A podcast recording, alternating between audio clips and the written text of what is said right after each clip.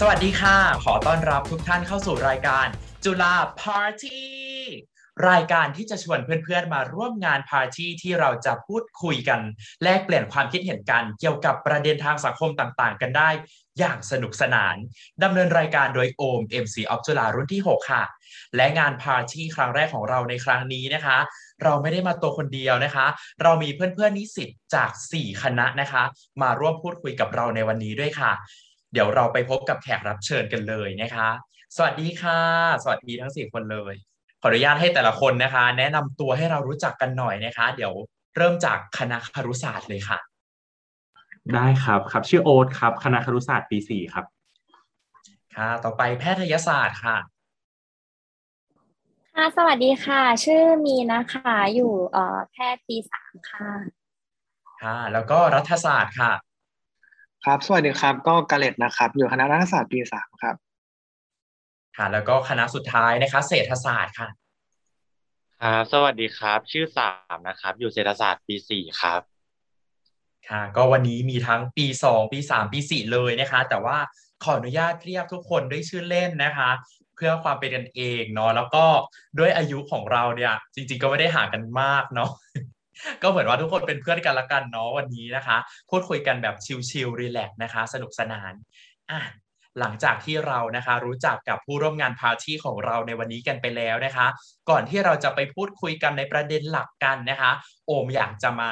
ชวนทุกคนเนี่ยมาพูดคุยกันเกี่ยวกับข่าวสารกันสักหน่อยนะคะ ซึ่งเราได้เลือกมาแล้วจำนวน 2 ข่าวนะคะ ซึ่งเป็นข่าวที่มีความน่าสนใจในรอบ 2 สัปดาห์ที่ผ่านมาอ่า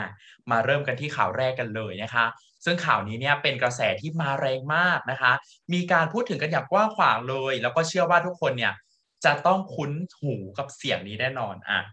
ต้องหันก่อนนะคะ แล้วก็โมโกวาโกชิพีออสสมีดาอ่า ไม่ใช่ตุ๊กตาแพนเค้กนะคะ เป็นตุ๊กตาเอ่อเกาหลีเนาะเป็นน้องเกาหลีที่ใส่ชุดกระโปรงที่มีหน้าตาน่ารักเนาะแล้วก็ พอใครขยับตัวเนี่ยก็คือ ปืนจ้องแล้วจะยิงตรงนั้นอะอะจ้องปืนแล้วแล้วเล็งตรงนี้ว้ายนกก็ตกใจตื่นนะคะ รวมไปถึงตัวละครในเรื่องเนี่ยที่มีการใส่ชุดวอร์มสีเขียวนะคะ อ่าเป็นชุดที่คุ้นตามากเลยสำหรับซีรีส์เรื่องนี้นะคะ พูดมาขนาดนี้แล้วนะคะ เรากำลังพูดถึงซีรีส์เรื่อง Squid Game ค่ะอะเดี๋ยวต้องถามแขกรับเชิญก่อนนะคะว่าในนี้เนี่ยมีใครเคยดู Squid Game กันมาบ้างไหมคะอ่ามีโอ๊ตนะคะ โอเคอามีประมาณสองสามคนนะคะ โอเค Squid Game เล่นลุ้นตายนะคะเป็นซีรีส์จากประเทศเกาหลีใต้เออที่ฉายทาง Netflix นะคะ ซึ่งมีเนื้อหาประมาณว่าตัวละครในเรื่องเนี่ยเขาจะต้องเสี่ยงชีวิตเพื่อเล่นเกมด่านต่างๆ เพื่อที่จะรับเงินรางวัลนะคะ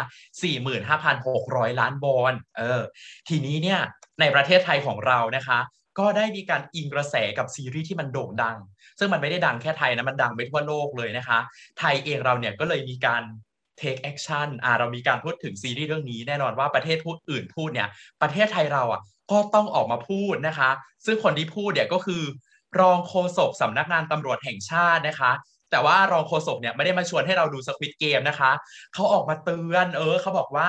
การดูซีรีส์สควิตเกมนะคะ มันอาจจะก่อให้เกิดพฤติกรรมที่ลอกเลียนแบบ หรือว่าการก่ออาชญากรรมได้ เออ เพราะมีหลายฉากที่มีการใช้ความรุนแรงอย่างเช่น ฉากน้องตุ๊กตาที่เราบอกไปเนาะก็คือ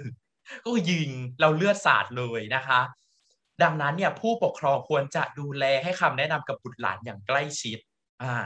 ทีเนี้ยเราก็เลยอยากมาชวนทุกคนพูดคุยกันว่า เออ เห็นคิดเห็นยังไงกับข่าวนี้กันบ้างนะคะ แล้วก็คิดว่ามันจะมีพฤติกรรมเรียนแบบจริงๆไหมอ่าเดี๋ยวถามคุณครูก่อนเลยดีกว่านะคะนิสิตจากคณะครุศาสตร์ ในฐานะที่เราเนี่ยอยู่ใกล้ชิดกับเด็กนะคะ ใกล้ชิดกับ นักเรียนผู้ปกครองเนี่ย คิดยังไงบ้าง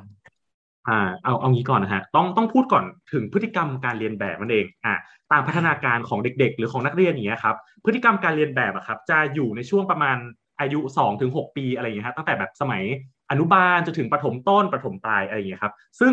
ช่วงนั้นนะครับมันจะเป็นช่วงที่น้องๆ หรือว่านักเรียนเนี่ยเขากำลังสร้างบุคลิกของตัวเองอยู่ว่า เขาจะเป็นคนยังไง โดยการสร้างบุคลิกดังกล่าวเนี่ยฮะเขาก็ต้องอ้างอิงหรือว่าลอกเรียนแบบมาจากบุคคลใกล้ชิด หรือว่าสิ่งแวดล้อมของเขาเองก็คือ คุณพ่อคุณแม่คุณครูเพื่อนต่างๆ อะไรอย่างเงี้ยฮะซึ่งแน่นอนครับว่าการที่ปล่อยให้เด็กเอ่ออายุค่อนข้างน้อยครับไปดูการ์ตูนหรือว่าดูสื่อที่ค่อนข้างมีความรุนแรงอย่างเงี้ยก็มีโอกาสสูงเหมือนกันที่น้องๆ หรือว่าเด็กๆเนี่ยจะมีพฤติกรรมลอกเลียนแบบได้ แต่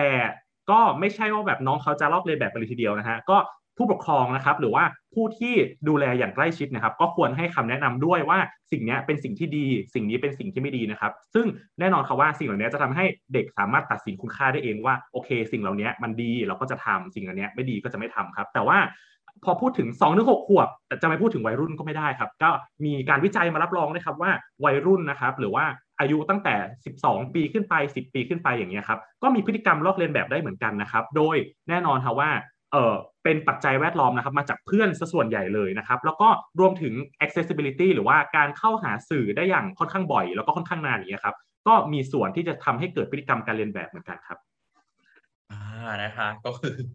ข้อมูลแน่นมากนะคะ สมกับเป็นนิสิตที่เรียนครุศาสตร์มาจริง ๆนะคะ ทีนี้อยากถามค่ะความเห็นจากฝั่งที่เรียนรัฐศาสตร์บ้างอะเนื่องจากข่าวนี้มันมีความเกี่ยวข้องกับเจ้าหน้าที่รัฐเออเราอยากฟังมุมมองของรัฐศาสตร์หน่อยนะคะ การเรตว่าคิดเห็นยังไงกับข่าวนี้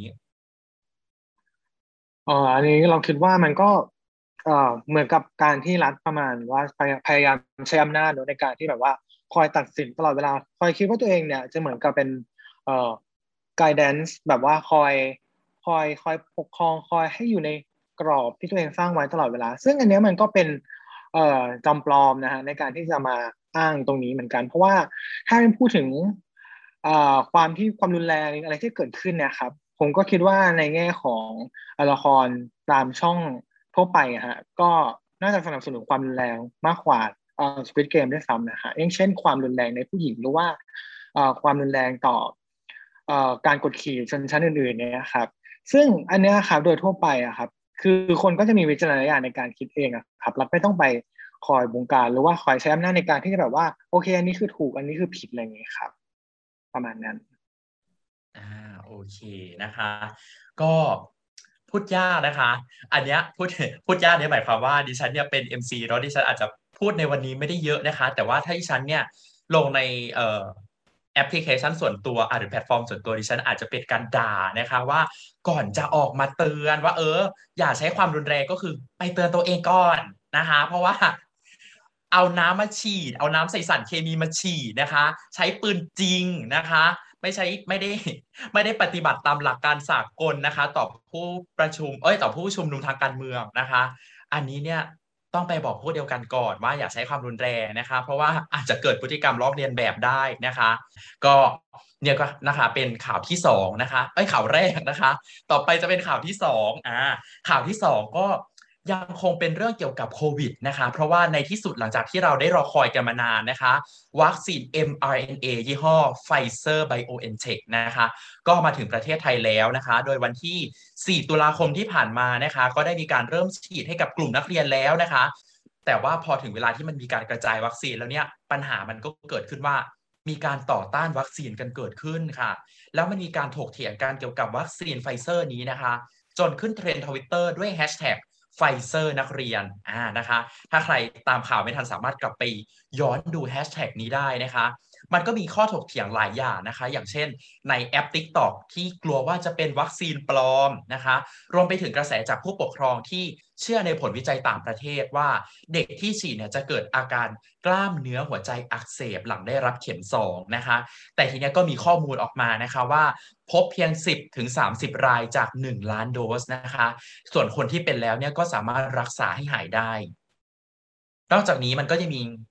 ไลน์นะคะ ที่เป็นการแชร์ต่อในไลน์เนาะนอกจากส่งสวัสดีวันจันทร์วันอังคารวันพุธนะคะ ข้อมูลต่างๆ ส่งในไลน์เนาะอย่างเช่นแบบว่ามะนาวโซดาแก้มะเร็งอ่าอย่างเงี้ยในไลน์เนาะวัคซีนไฟเซอร์ก็เช่นเดียวกัน ก็มีการส่งในไลน์ว่า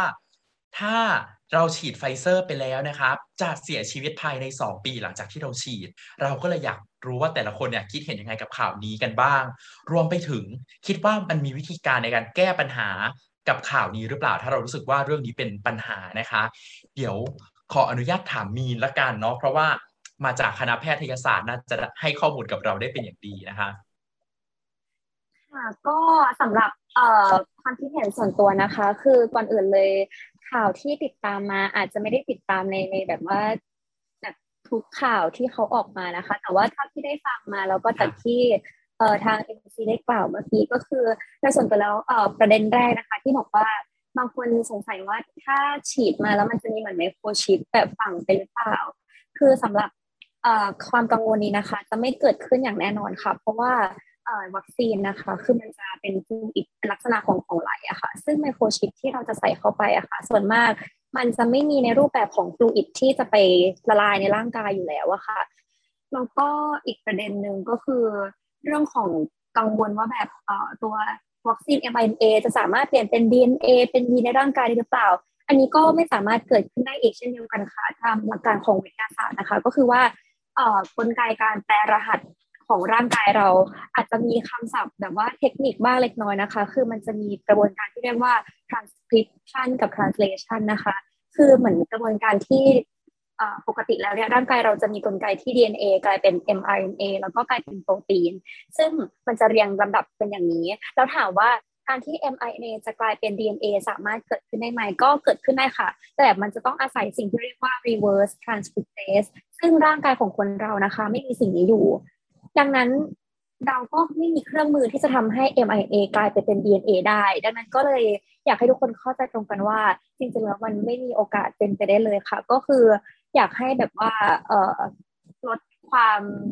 เขาเรียกว่าอย่างไรดีต้องกรองข่าวสารที่ได้รับมาค่ะแล้วก็อีกอย่างหนึ่งก็คือเรื่องที่คนกังวลเรื่องของ side effect ของวัคซีนว่า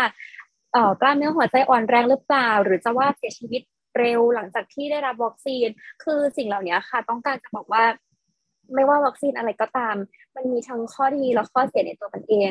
ขึ้นอยู่กับว่าเราสนใจประโยชน์หรือโทษมากกว่ากัน คือถ้าเราไม่ฉีดวัคซีน เพราะว่าเรากลัวผลข้างเคียงมากๆ เราก็โอเค อาจจะรอดจากผลข้างเคียง แต่เมื่อเราติดโควิดอะค่ะ เราอาจจะแบบถึงขั้นเสี่ยงถึงขั้นเสียชีวิตได้เลย เพราะว่าแบบเชื้อมันจะลงปอดอะไรอย่างเงี้ยค่ะ ก็เลยมองว่าจริงๆแล้วมันขึ้นอยู่กับวิจารณญาณส่วนบุคคลว่าเราต้องแบบbalance ระหว่าง risk กับ benefit ได้ไหม ถ้า risk มันมากกว่า benefit เราก็เลี่ยง แต่ถ้าเกิดยังไง benefit มันมากกว่า ก็แนะนำว่าควรฉีดไว้เพื่อ save ตัวเองค่ะ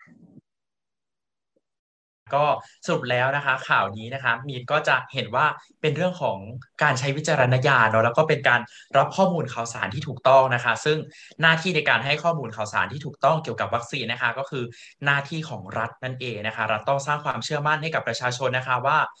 วัคซีนแต่ละยี่ห้อ มีข้อดีข้อเสียอย่างไร ประชาชนได้รับไปแล้ว จะเกิดอะไรขึ้นกับร่างกายของเขา ส่วนข่าวที่อาจจะมีหลายคนพูดถึงนะคะ เช่น ฉีดวัคซีนแล้วนะคะจะมีเหมือนร่างกายกลายเป็นแม่เหล็กนะคะ ที่แบบว่าเอาช้อนมาแปะแขนว่ามันติด แนะนำให้ไปอาบน้ำค่ะ ถ้าไปอาบน้ำอาจจะหายนะคะ อาจจะไม่ติดแล้วนะคะ เพราะว่าอาจจะเกิดจากการเหนียวเหนอะของเหงื่อนะคะ เออส่วนเรื่องวัคซีนที่รับมาจาก อเมริกานะคะ แล้วกังวลว่าจะเป็นวัคซีนปลอมดิฉันคิดว่าส่วนตัวนะคะคิดว่าไม่น่ากังวลเท่ากับการฉีดวัคซีนเป็นค็อกเทลนะคะ ผสมหลายอย่างนะคะ ผสมผสมอะ mix mix รู้ตัวอีกทีนะคะนะคะดิฉันกลายเป็นกัปตันอเมริกาหรือเปล่าครับเพราะว่ารวมทุกสารในร่างกายเลยนะคะ อันนี้รู้สึกว่าดิฉันจะกังวลมากกว่านะคะ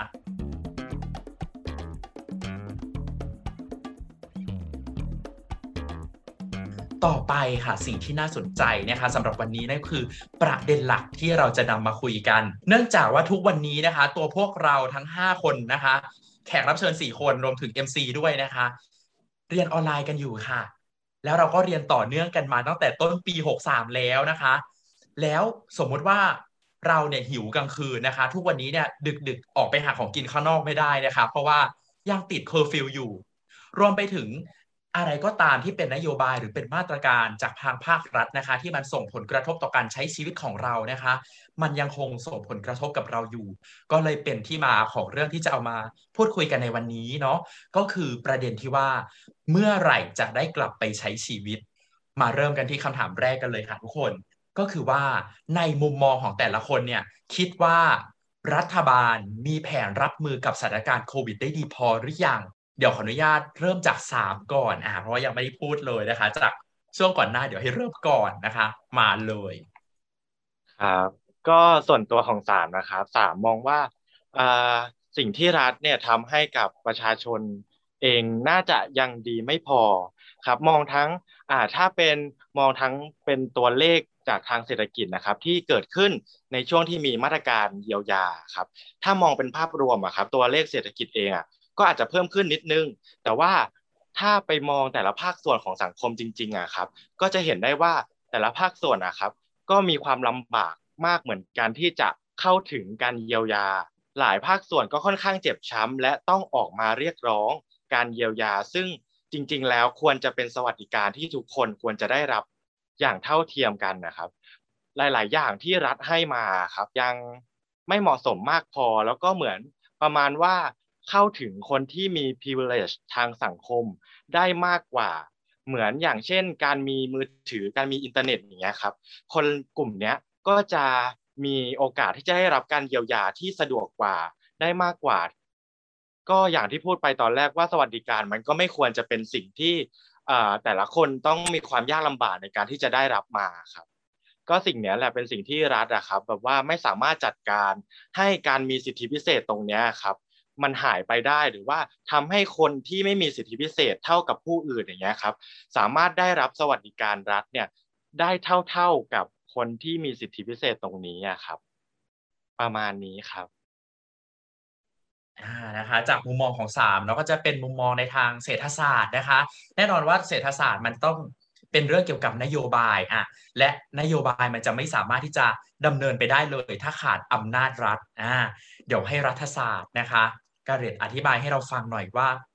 รัฐบาลเนี่ยเขารับมีแผนรับมือกับสถานการณ์ได้ดีหรือยังโอเคก็ถ้าถามว่าได้ดีหรือยังเนี่ยอันนี้น่าจะถามอาจจะผิดผิดพลาดนิดนึงนะต้องถามว่าไม่ดีขนาดไหนมากกว่าละกันเนาะเพราะว่าจากที่เห็นมาเนี่ยก็คือเหมือนกับว่ารัฐบาลเนี่ยก็จะเน้นรวมศูนย์อำนาจอย่งเดียวเลยเนาะก็จากเดิมที่รัฐไทยเราเนี่ยเป็นรัฐรวมศูนย์ไปแล้วนะครับ ก็คราวนี้เนี่ยก็รวมศูนย์หนักกว่าเดิมเลย ตอนนี้ทุกอย่างก็ขึ้นอยู่กับ ศูนย์บริหารโควิดอย่างเดียวเลย ซึ่งศูนย์บริหารโควิดเนี่ยมีอำนาจตัดสินใจแทบทุกอย่าง แม้แต่สบคของจุฬาเราเองก็ก็ด้วยเหมือนกันเนาะก็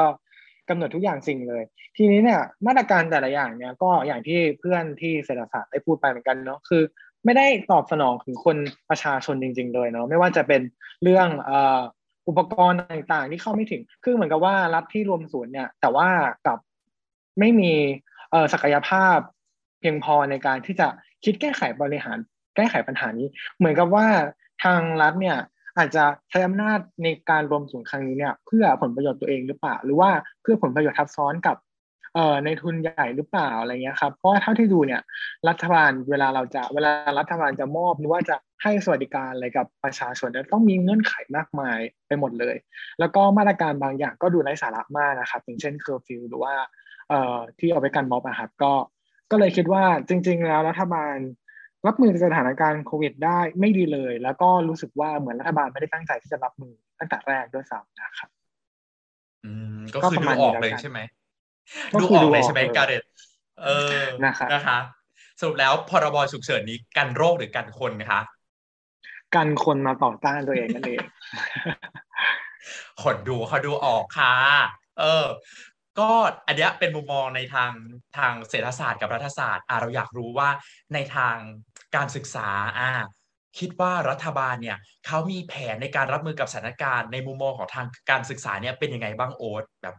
แชร์ให้เราฟังหน่อย ได้ครับ แชร์หรือแชร์นะครับอ๋อแชร์ใช่ไหมครับแชร์แชร์ก็คืออ๋อแชร์ก็คือแน่นอนครับว่าในเอ่อนโยบายนะครับในการแก้ไขปัญหาทางการศึกษาเนี่ย ส่วนใหญ่ก็จะเป็นนโยบายที่แก้ไขปัญหาเอ่อหมายถึงปลายเหตุนะครับ ก็คือเป็นพวกการแจกเงินประชานิยมต่างๆนะครับ โดยหน่วยงานหลักๆที่แจกเงินนะครับขออนุญาตพูดนะฮะก็คือมีกสศนะครับกองทุนเพื่อความส่งเสริมความเท่าเทียมกันทางการศึกษาอย่างเงี้ยครับแล้วก็มีสทก็คือสเอ่อศึกษาธิการไม่ใช่สาธารณสุขครับสทซึ่งแน่นอนครับว่าทั้ง 2 หน่วยงานนี้ครับเขาก็แจกเงินเหมือนเหมือนกัน โดยสทเขาแจก 2,000 บาทในทุกๆ คนทุก ๆ นักเรียน แต่ว่ากสศครับเขาก็จะแจกเงิน 1,500 บาทเหมือนกัน แต่แจกเฉพาะ transition point ก็คืออารมณ์แบบว่าอนุบาล3ป 6 ม 6 อะไรแถวๆนี้ครับ ซึ่งแน่นอนครับเมื่อกี้การเรตพูดว่ามันคือการเบ็ดเสร็จใช่ไหมฮะแบบรวมอำนาจเข้าสู่ศูนย์กลาง แต่ขนาดคุณรวมอำนาจเข้าสู่ศูนย์กลางแล้วอะคุณยังทำงานซ้ำซ้อนกันเลยอะเห็นไหมในหน่วยงานรัฐบาลเดียวกันเขายังแจกเงินเหมือนๆกันเลยทำให้แน่นอนครับว่าเอ่อปัญหาที่มันเกิดขึ้นนะครับ ก็คือ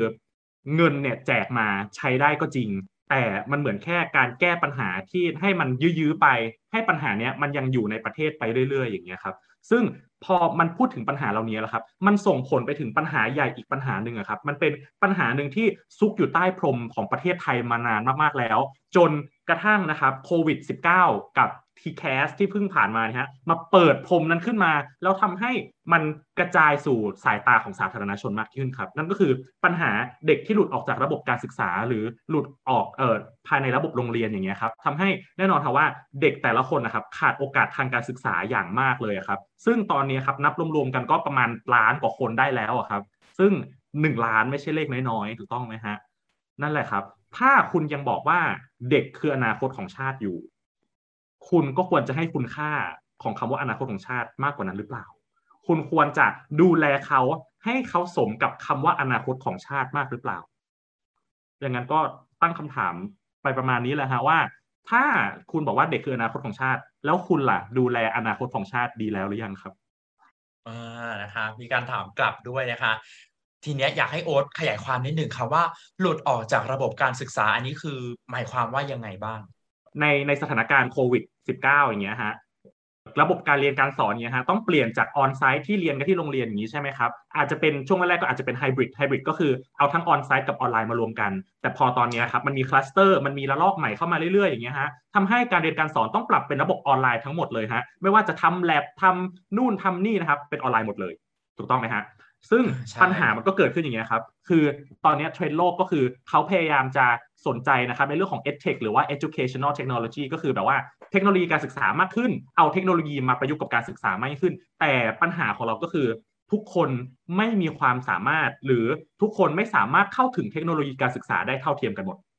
แน่นอนครับว่าด้วยปัญหาเหล่านี้เองอะครับบางบ้านเนี่ยครับตามประสบการณ์ที่โอ๊ตเคยเห็นมาอย่างเงี้ยฮะบางบ้านแบบว่าใช้แบบมีสี่ห้าคนใช้โทรศัพท์แค่เครื่องเดียว แล้วเป็นยังไงครับแบบคุณพ่อคุณแม่เขาก็ต้องใช้ แล้วลูกก็ต้องใช้โทรศัพท์เหมือนกันในการเรียนออนไลน์อย่างเงี้ยฮะ หรือว่าบางคนอย่างเงี้ยครับเขาเป็นคนที่หาเช้ากินค่ำใช่ไหมฮะเขาก็แบบไม่ได้เรียนหนังสือพอเขาไปขับ Grab นะ เขาไปขับไลน์แมนนะ เขาไปขับ Delivery ต่างๆ เพื่อหาเลี้ยงปากท้องไปวันๆอย่างเงี้ยฮะแน่นอนครับว่าปัญหาเหล่านี้ทั้งการเข้าถึงเทคโนโลยีไม่ได้ หรือทั้ง การที่แบบว่าต้องหาเช้ากินข้ามหาเลี้ยงตัวเองเนี้ยครับมาทำให้เด็กไม่สามารถไปเรียนหนังสือได้ตามปกติตามสิ่งที่เขาควรจะเป็นอย่างเงี้ยฮะนี่ก็คือการเข้าถึงเราเนี่ยครับทำให้เด็กไม่สามารถเรียนหนังสือได้นั่นเองครับ ซึ่งพอเขาเรียนหนังสือไม่ได้ เขาก็ถูกผลักหรือเขาถูกดันออกจากระบบการศึกษา หรือเขาถูกดันออกจากระบบโรงเรียนทันทีเลยฮะก็อย่างที่ว่าไปอะครับ ถ้าเขาให้ความสำคัญกับการศึกษา เขาจะไม่ละเลยการศึกษาแบบนี้ครับ ใช่ เพราะว่า ช่วงมันมีข่าวเก่านะครับ ผ่านมาสักพักแล้วนะคะ ก็คือตอนที่หลังจากที่นายกไปเปิดภูเก็ตแซนด์บ็อกซ์นะคะ รัฐมนตรีนะคะ คุณตรีนุชนะคะ ก็ได้ไปด้วยนะคะ ไปที่ภูเก็ตแต่ว่าเป็นแฟชั่นโชว์นะคะ ใส่ชุดใส่ชุดแล้วมาเดินดิฉันก็เอ่อการศึกษากับโควิด กับกับกับชุดผ้าไทยที่มาเดินแฝดคือหาความเชื่อมโยงไม่ได้เลยก็ยังไงนะคะที่ฉันก็ยังเป็นคำถามติดใจมาถึงทุกวันนี้นะคะ ก็ยังงงกับคุณตรีนุชมาถึงทุกวันนี้นะคะอะ แล้วก็แน่นอนนะคะว่า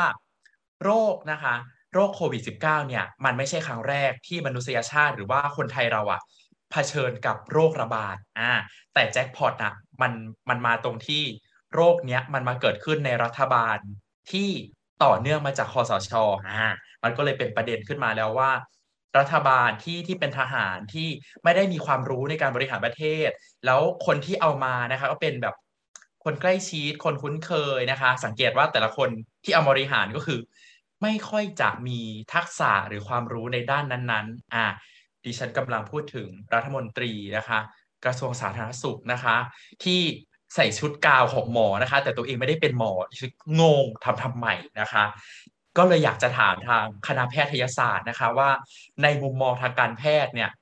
มุมมองของบุคลากรทางการแพทย์นะคะมีน รัฐบาลเนี่ยเขารับมือกับสถานการณ์ของโควิด ได้ดีพอหรือยัง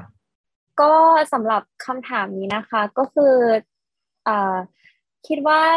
ถ้าเราต้องแยกโควิดหมายถึงว่าเราต้องดูเป็นช่วงๆอะค่ะ คือโควิด มันเกิดมาหลายระลอกมากๆเลยค่ะ ก็จะมีเว็บหนึ่งเว็บสองเว็บสามตามมาเรื่อยๆ ถ้าโดยส่วนตัวแล้วนะคะ คิดว่าเว็บหนึ่งเป็นเว็บแรกที่ทุกคนเจอ แล้วมันก็เป็นความแปลกใหม่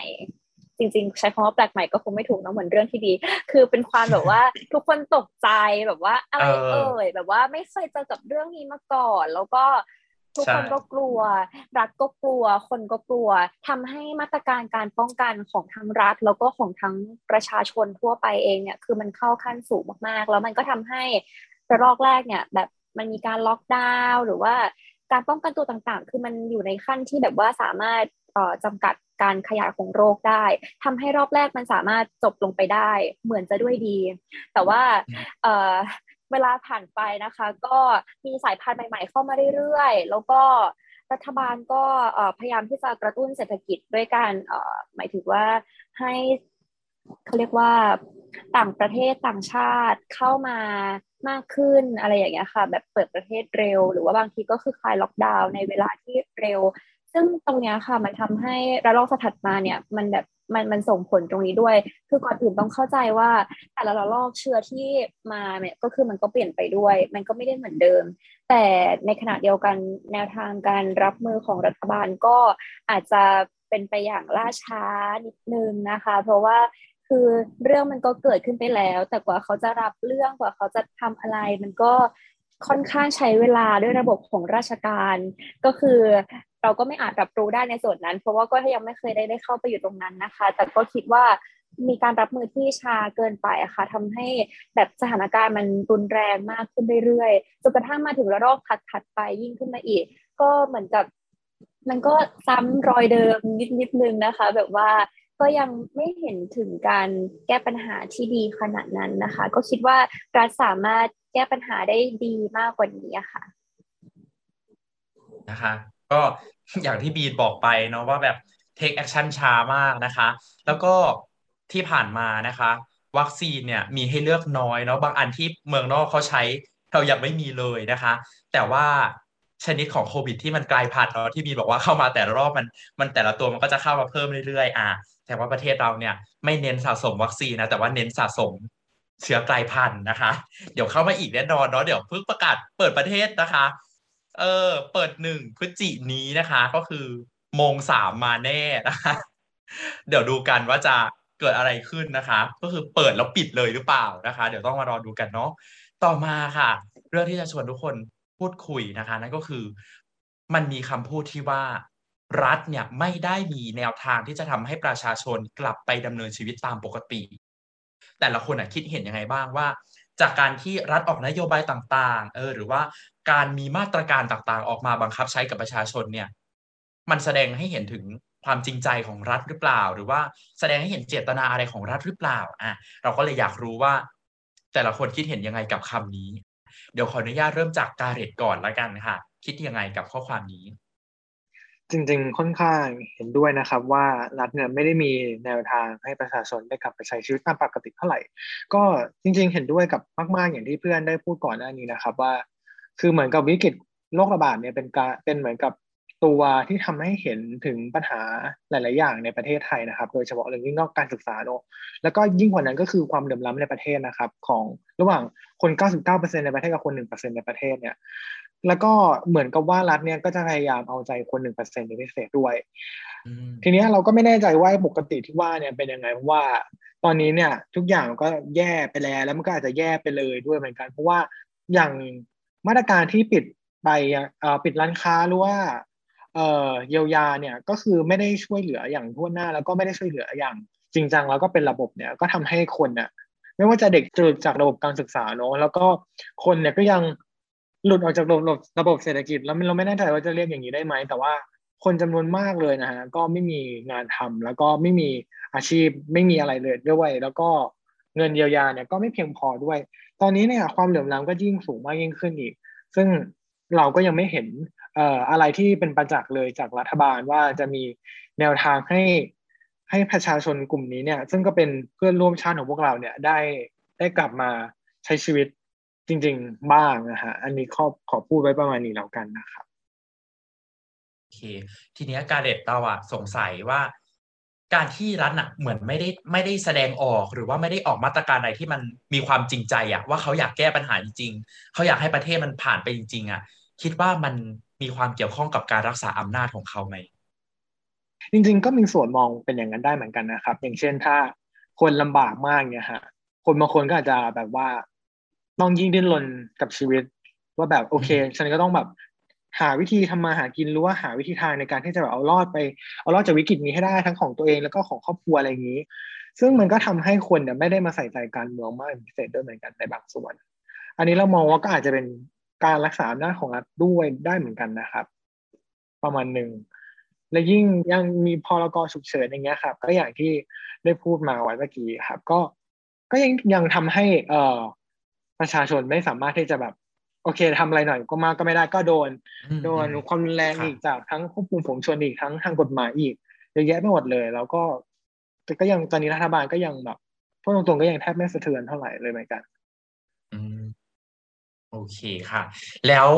สามล่ะคิดยังไงกับคำกล่าวที่ว่า รัฐไม่ได้มีแนวทางที่ทำให้ประชาชนได้กลับไปใช้ชีวิตตามปกติ เออ คิดยังไงบ้าง ครับ สามพูดในฐานะของประชาชนคนหนึ่งเลยแล้วกันนะครับ ได้ก็คืพูอดเลยพี่จี้ถ้าประชาชนคนหนึ่งอะครับ จะสามารถคิดในคำคำเนี้ยออกมาได้อะแสดงว่าเขาก็ต้องรู้สึกว่าสิ่งที่รัฐทำออกมาหรือทำนโยบายทำมาตรการเยียวยาต่างๆเนี้ยครับ ไม่สามารถตอบสนองความต้องการหรือไม่สามารถเข้ามาแก้ปัญหาได้เลยอะไรอย่างเงี้ยครับ มันเลยแบบ เอ่อทำให้เขาคิดว่า เนี่ย ฉันคงไม่ได้ กลับไปใช้ชีวิตแบบปกติ ซึ่งหลาย ๆ คนนะครับ ส่วนตัวสามคิดว่าคงแทบจะไม่ได้มองภาพในการใช้ชีวิตปกติไปแล้วอะครับเพราะว่าเหมือนเราแทบจะจำไม่ได้แล้วด้วยซ้ำมั้งครับว่าการใช้ชีวิตปกติแบบที่เราไม่มีโควิด แบบที่เราไม่ต้องกลัวไม่ต้องใส่แมสออกไปเดินนู่นเดินนี่ แบบที่เราไม่ต้องกังวลว่าจะแบบกลับบ้านทันไหมออกไปทำงานหาเช้ากินค่ำเราจะ กลับทันเคอร์ฟิวไหมเราจะโดนเรื่องนู่นเรื่องนี่ไหมอะไรอย่างเงี้ยครับ หลายคนน่ะ ก็คิดเหมือนที่เพื่อนพูดไปครับ หลายๆคนน่ะ ก็ต้องคิดเรื่องการทำมาหากินการลดความเหลื่อมล้ำหรือว่าแบบว่าทำยังไงให้ตัวเองอะสามารถมีชีวิตรอดในสถานการณ์แย่ๆนี้ออกไปได้อะไรอย่างเงี้ยครับ ซึ่งรัฐเองอะ ก็จะชอบพูดว่า หรือคุณประยุทธ์นะครับ ก็จะชอบพูดว่าเราเนี่ยมาหยุดเชื้อเพื่อชาติกันดีกว่า เราจะได้ลดความเสี่ยงตรงนั้นไป ซึ่งอืมคำคำเนี้ยครับ ถึงคุณบอกว่าให้พวกเราเนี่ยหยุดเชื้อเพื่อชาติ แต่ว่าการเยียวยาที่พวกคุณให้แก่ประชาชนนะครับ มันยังไม่สามารถครอบคลุมมากพอที่จะทำให้พวกเขาอะสามารถหยุดได้โดยที่ไม่ต้องทำอะไรเลย หรือว่าสามารถหยุดได้ตามมาตรการที่พวกคุณต้องการอย่างเงี้ยครับ ครับ ก็จะเป็นประมาณนี้ซึ่งสามารถแอบมีเหมือนเกี่ยวกับเรื่องนโยบายของการ ออกนโยบายของรัฐบาลนะครับ แอบแบบว่าเคยได้ยินวงในวงในเกี่ยวกับคนที่ทำงานเกี่ยวกับรัฐบาลนะครับ มาอืมเหมือนก็เป็นนักวิชาการที่ทำงานกับเกี่ยวกับรัฐบาลใช่ไหมครับ ก็ค่ะทุกๆ ครั้งอะครับที่มีการอ่าเกิดปัญหาขึ้นหรือมีความต้องการจะแก้ปัญหาใด ๆ เกิดขึ้นนะครับ รัฐบาลนะก็จะค่อนข้างใช้แรงแล้วก็ค่อนข้างใช้ความคิดจากตัวนักวิชาการค่อนข้างเยอะ แต่ว่าพอนักวิชาการนะครับ จะเสนออะไรไปใช่ไหมครับ เสนอไปปุ๊บเนี่ยมันไม่ได้ว่าจะสามารถนำมาใช้ได้ หรือเขาจะนำมาคิดตรงนั้นเต็มๆร้อยเปอร์เซ็นต์นะครับ เพราะเหมือนจะต้องไปผ่านการเป็นความเป็นการเมืองอะครับ ผ่านกลุ่มอำนาจทางการเมืองต่างๆ ผ่านความต้องดูกลุ่มผลประโยชน์ต่างๆ ทางการเมืองด้วยที่จะเกิดขึ้นจากการใช้นโยบายนั้นๆนะครับ แล้วก็พอนโยบายออกมาอย่างเงี้ยครับ มันไม่ดีและก็ประชาชนนะครับ ก็ ไม่ตอบรับกับนโยบายต่าง ๆ อย่างเงี้ยออกมาต่อต้านออกมาแบบว่าว่ารัฐบาลอย่างนี้ใช่ไหมครับ รัฐบาลเนี่ยก็จะมีแนวทางในการที่จะแบบเออเนี่ยฉันมีผู้นักวิชาการนะ แบบว่าฉันแบบว่าปรึกษานักวิชาการมาแล้ว แบบว่าฉันมีแบ็กอัพนู่นนี่ซึ่งก็ทำให้นักวิชาการหลาย ๆ คนนะครับ แบบว่ารู้สึกแย่เหมือนกันที่แบบว่า จริง ๆ แล้วสิ่งที่เขาเสนอไปอะ แทบจะไม่ได้รับการไปใช้ด้วยซ้ำครับ แต่ว่าสุดท้ายเขาก็จะมาเคลมกับตัวนักวิชาการเองว่าแบบว่า เออเนี่ยมฉันแบบว่า เออแบบว่าปรึกษามาแล้วนะ แต่ก็ไม่ได้เอาไปใช้อยู่ดีอะไรประมาณเนี้ยครับ โอเคเลยค่ะ แล้วมีนล่ะคิดยังไงกับคำกล่าวนี้ ที่บอกว่ารัฐไม่ได้มีแนวทางที่ทำให้ประชาชนกลับไปใช้ชีวิตปกติ เอ่อสำหรับคำว่าใช้ชีวิตตามแนวทางปกติจริง ๆ แล้วอยากจะ ต้องให้ทุกคนเข้าใจตรงกันกับเราก่อนว่า เราเข้าใจในความหมายเดียวกันหรือเปล่านะคะคือถ้าเกิดบอกว่า อยากให้กลับไปใช้ชีวิตก่อนที่จะเกิดโควิด อันนี้คือยังไงก็เป็นไปไม่ได้แน่นอน คือถึงรัฐบาลจะเก่งแค่ไหนเขาก็ไม่สามารถทำได้นะคะ แต่ว่าถ้าเกิดว่าเราเปลี่ยนนะคะ เป็นแบบว่าใช้ชีวิตในแบบ new normal ก็คือใช้ชีวิตให้อยู่กับเขาเรียกว่าปรับ ตัวให้อยู่กับโรคระบาดที่มันกำลังเกิดขึ้นได้ คือตามความคิดเห็นส่วนตัวคิดว่ามันก็คงไม่หายไปง่ายๆ แล้วเราก็คงต้องแบบปรับตัวให้อยู่กับมันไปตลอด มันก็คงจะเหมือนไข้หวัดใหญ่ที่เคยเกิดขึ้นมา แล้วเราก็ปรับตัวอยู่กับมันโดยมีวัคซีนมาป้องกันอะไรอย่างเงี้ยค่ะ ซึ่งโดยส่วนตัวก็คิดว่า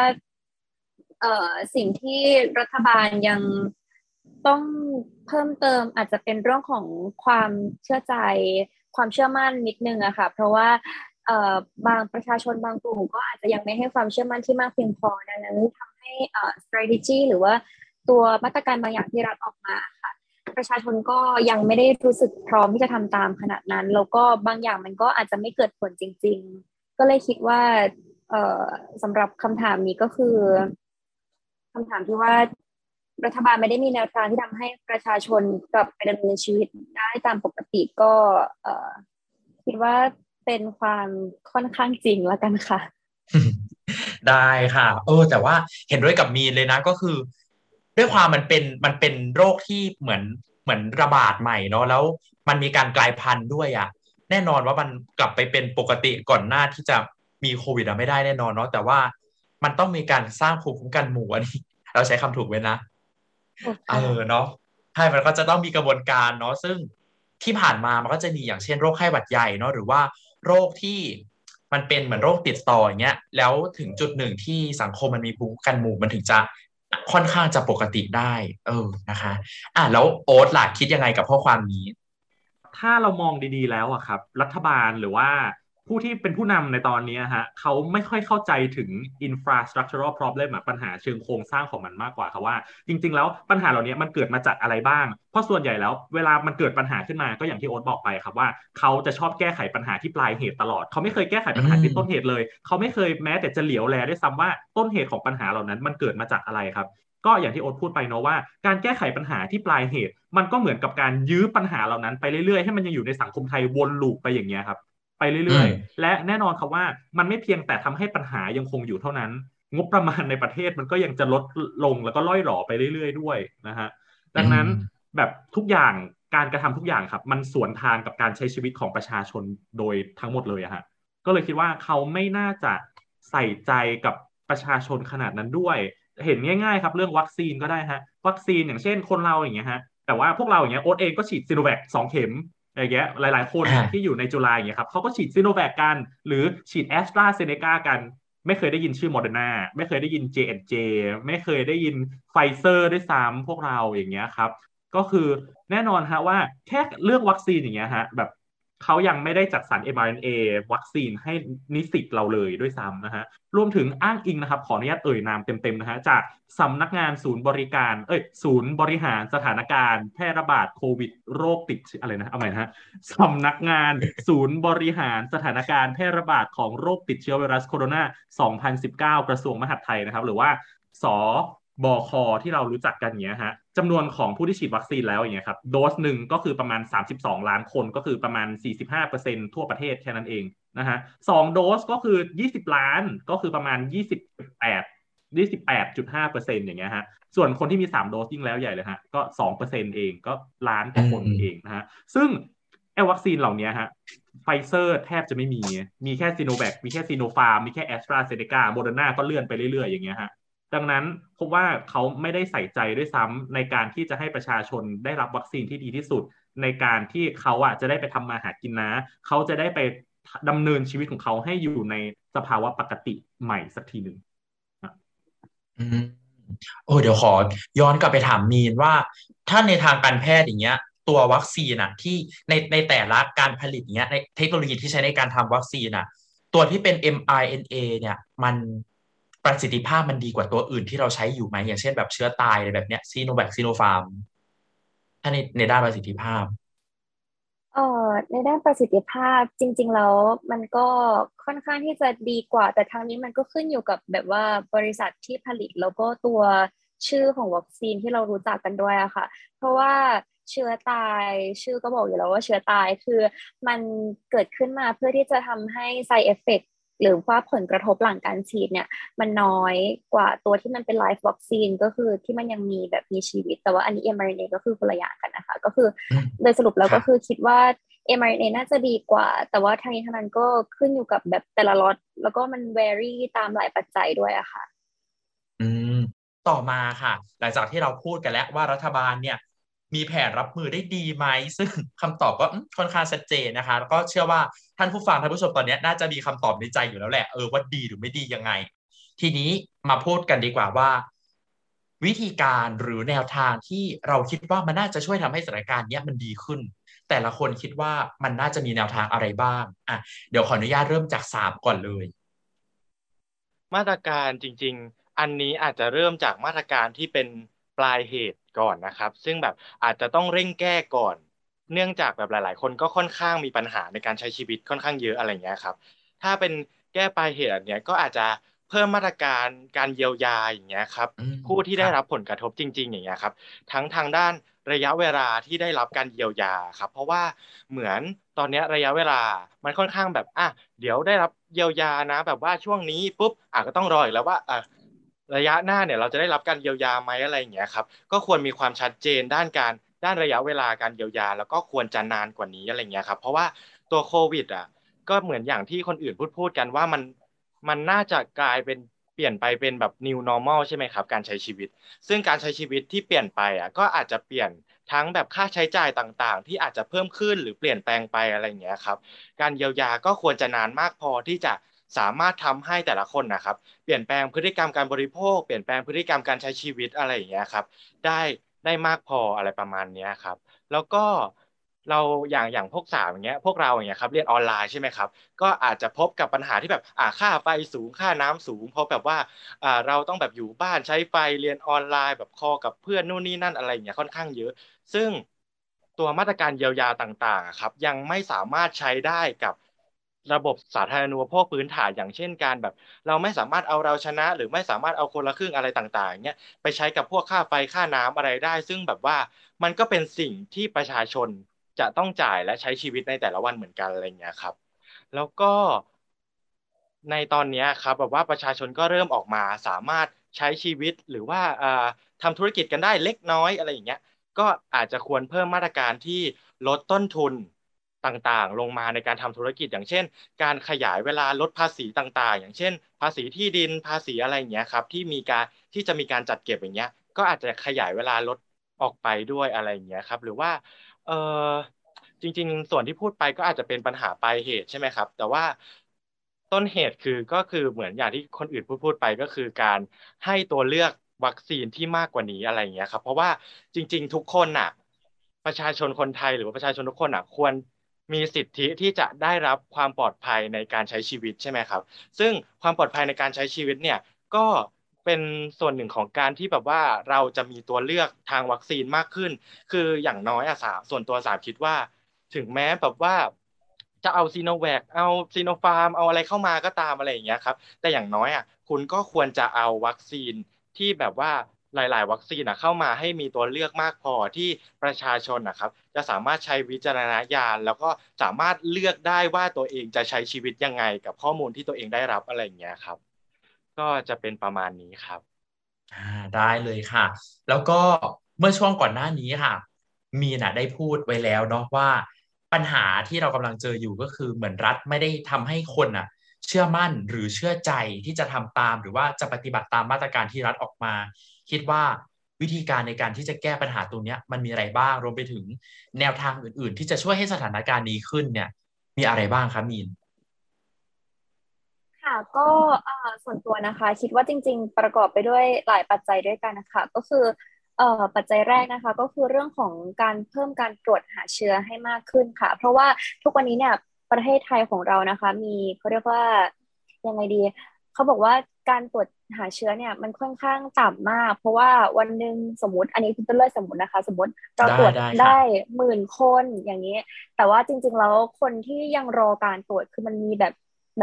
แบบแสนคน แล้วเราก็บอกว่า อ๋อยอดเชื้อเราน้อย เพราะว่าวันหนึ่งเราตรวจได้แค่หมื่นคนทำให้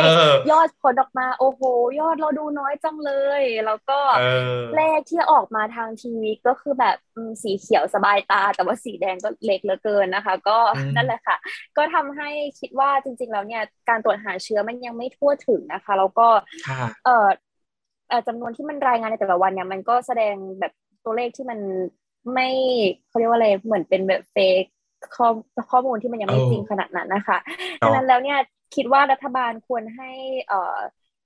ตัวชุดตรวจ ATK ค่ะ antigen test kit นะคะ ตัวนี้คือบางบางโรงพยาบาลยังจำหน่ายในราคาที่ค่อนข้างสูงอยู่ ซึ่งคิดว่าตรงนี้ถ้าเกิดว่าภาครัฐยื่นมือเข้าไปช่วย หรืออาจจะช่วยสนับสนุนในค่าใช้จ่ายตรงส่วนนี้ค่ะ คิดว่าน่าจะทำให้ประชาชนหลาย ๆ ภาคส่วนนะคะสามารถเข้าถึงชุดตรวจได้มากขึ้น เพราะอย่างน้อยก็จะเป็นตัวหนึ่งที่เป็นเหมือน screening test ที่สามารถแบบว่าคอยกรองได้ว่า ถ้าอย่างน้อยมันขึ้นสองขีดก็คือเอาละ ต้องต้องไปโรงพยาบาลแล้วหนึ่งก่อนที่จะไปไหนมาไหนก็คือต้องต้องกักตัวก่อนไปไหนไม่ได้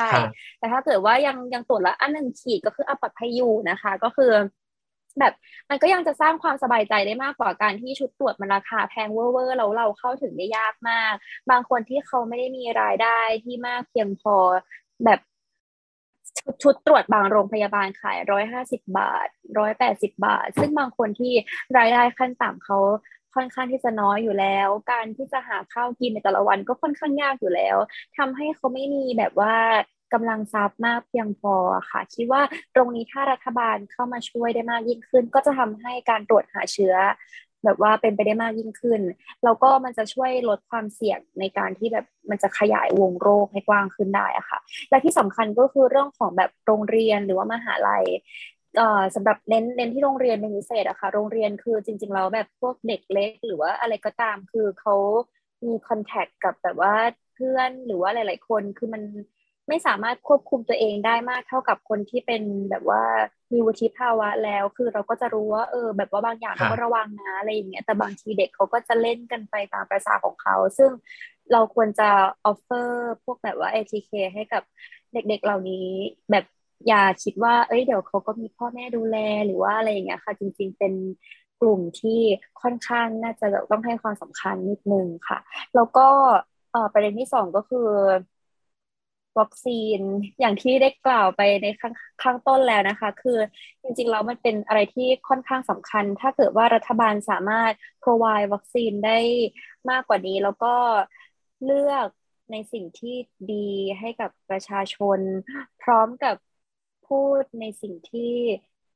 ตรงกับความเป็นจริง มีหลักฐานให้กับหลาย ๆ คนได้ประจักษ์เห็นแล้วทุกคนยอมรับอย่างนี้ค่ะ ทุกคนก็จะสามารถเลือกในสิ่งที่ตัวเองต้องการได้ แล้วก็จะมั่นใจว่าโอเค ฉันต้องการวัคซีนนี้นะอะไรเนี้ยค่ะแล้วสุดท้ายมันก็จะเป็นไปในทางแนวทางเดียวกัน คิดว่าอันนี้เป็นคร่าว ๆ ค่ะ แล้วก็